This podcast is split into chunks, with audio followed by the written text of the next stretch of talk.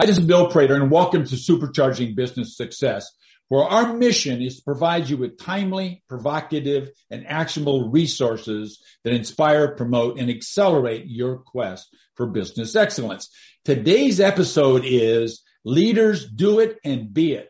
We'll do that in just seven minutes with Carrie Benedette. Now, Carrie has 24 years of industry experience creating leading and hosting leadership experiences, programs, and courses. She's known as a, a, a, global leadership coach, dynamic facilitator, and keynote speaker who shares her belief and passion for developing future leaders and teams. Carrie has a global conference presence and a podcast called Thriving Matters, where ordinary guys and gals are doing extraordinary things in life talk to Carrie and share their thriving habits and stories. It's great to have you here, Carrie. Thanks for having me, Bill.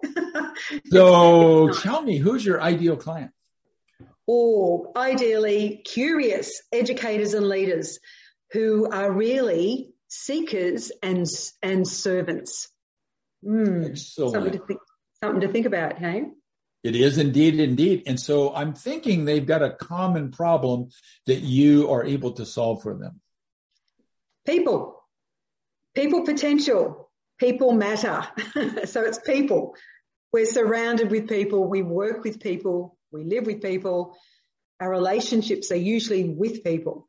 And sometimes they are the biggest bane of our existence. We just don't understand them. Well, that would certainly be true. So, uh, tell our listeners, uh, Carrie, what sort of emotions or feelings might be going on inside them that would encourage them to reach out and get hold of you? Well, I think if they're curious, they're actually wanting to continue to get to know the people that they're working with so they can lead them better, lead alongside them and lead with them. Um, and so they're, they're going to be feeling at this current time over the last 18 months, a lot of stress and burnout. They're feeling a bit overwhelmed. They've been continually changing and dare I say pivoting or adapting to different circumstances. So that's taking a bit of toll. There's some grief for what they've lost, what's changed, and then they're looking, they're stepping forward going, is this the right decision? And sometimes that's a blocker. So there'd be high frustration as well. And there's those who want to lead and haven't had the opportunity because they mightn't look the part. They mightn't be what the top echelon of the leadership of, say, the business, the organisation, um, sees as leadership. And that is definitely changing. So a lot of our listeners, maybe all of them actually, have been, if you will, programmed to solve problems by themselves. And so when they try to do that, what, what are the common mistakes, Carrie, that you see people making over and over again? Oh, common mistake is that they don't want to be seen as um, not able to do the job or an imposter. So that tends, tends to take over, Bill, and they often will do it alone. They don't realize that doing it together doesn't mean you're weak, but doing it together means that yes, we can collaborate and come up with more solutions. You know, there's more options. You know, there's not just one way to do something. Um, and what we do when we're with other people, we actually learn about what, how they see the world and why they see it the way they do. So that curiosity has got to be there for your own self awareness and them being able to be aware of others. So you can lead them, you know. I love that different perspective viewpoint that you just pointed out. So talking about things that people can do, what's one single valuable and free sort of thing that somebody might do right now today uh, to help break through this mess they've created for themselves and move forward? I'm going to use a metaphor of a journal.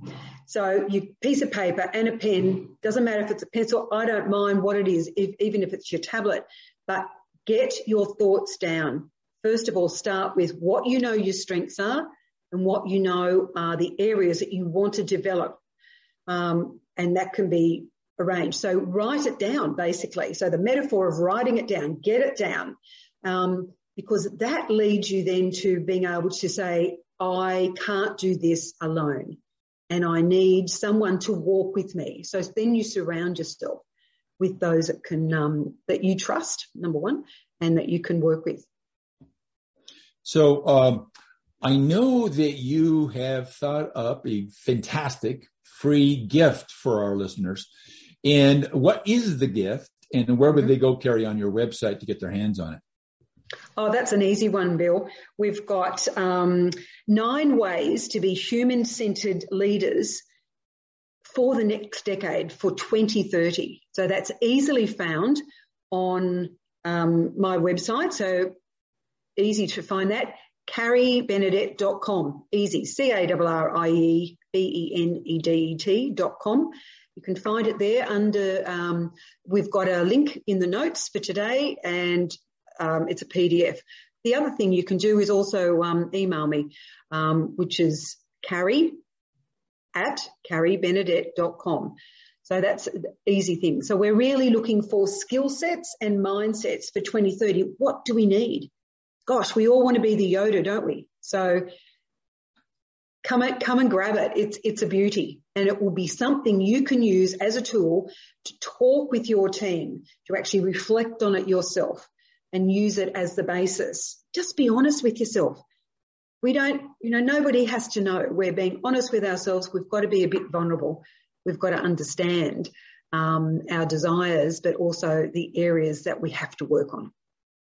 Excellent. Thank you very much. I'm sure people will appreciate having access to that beautiful gift. Carrie, thanks. Thanks. So look, True confession, I told you I'd ask you seven questions, but I only thought of six. So what question were you hoping I might ask? And then tell us the answer to that elusive seventh question. Uh, okay. Here's the question. You ready for it? Yeah. What would you do if you knew you could not fail? That's the question. And holy jolly, that is a big one because that basically is the aspirational view of what it is. What are you so scared of or afraid of or keep blocking yourself on that, um, that stops you actually being limitless in your imagination, creativity, the way you connect, um, your relationships. So I like to think that if our leaders use that as a question, our educators and our leaders use that as a question and your educators and leaders are, are our parents, people who are parenting children, who are running their, their own businesses, entrepreneurs, solopreneurs, heads of teams, anywhere, businesses, organizations. So if you really want to look to the future, that's the question we've got to ask ourselves because basically towards 2030, we're now being asked to be servants to people. We work with people. We're asked to be a chef. We've got to cook up bring together technology and leadership.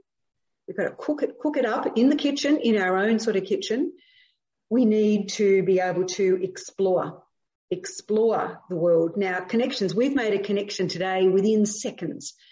I've been around the world for the last 18 months, every week, a couple of countries every year, because my connections with people dropped off face to face but I'm doing it face to face through technology. So we've got to actually explore the technology and be savvy at that.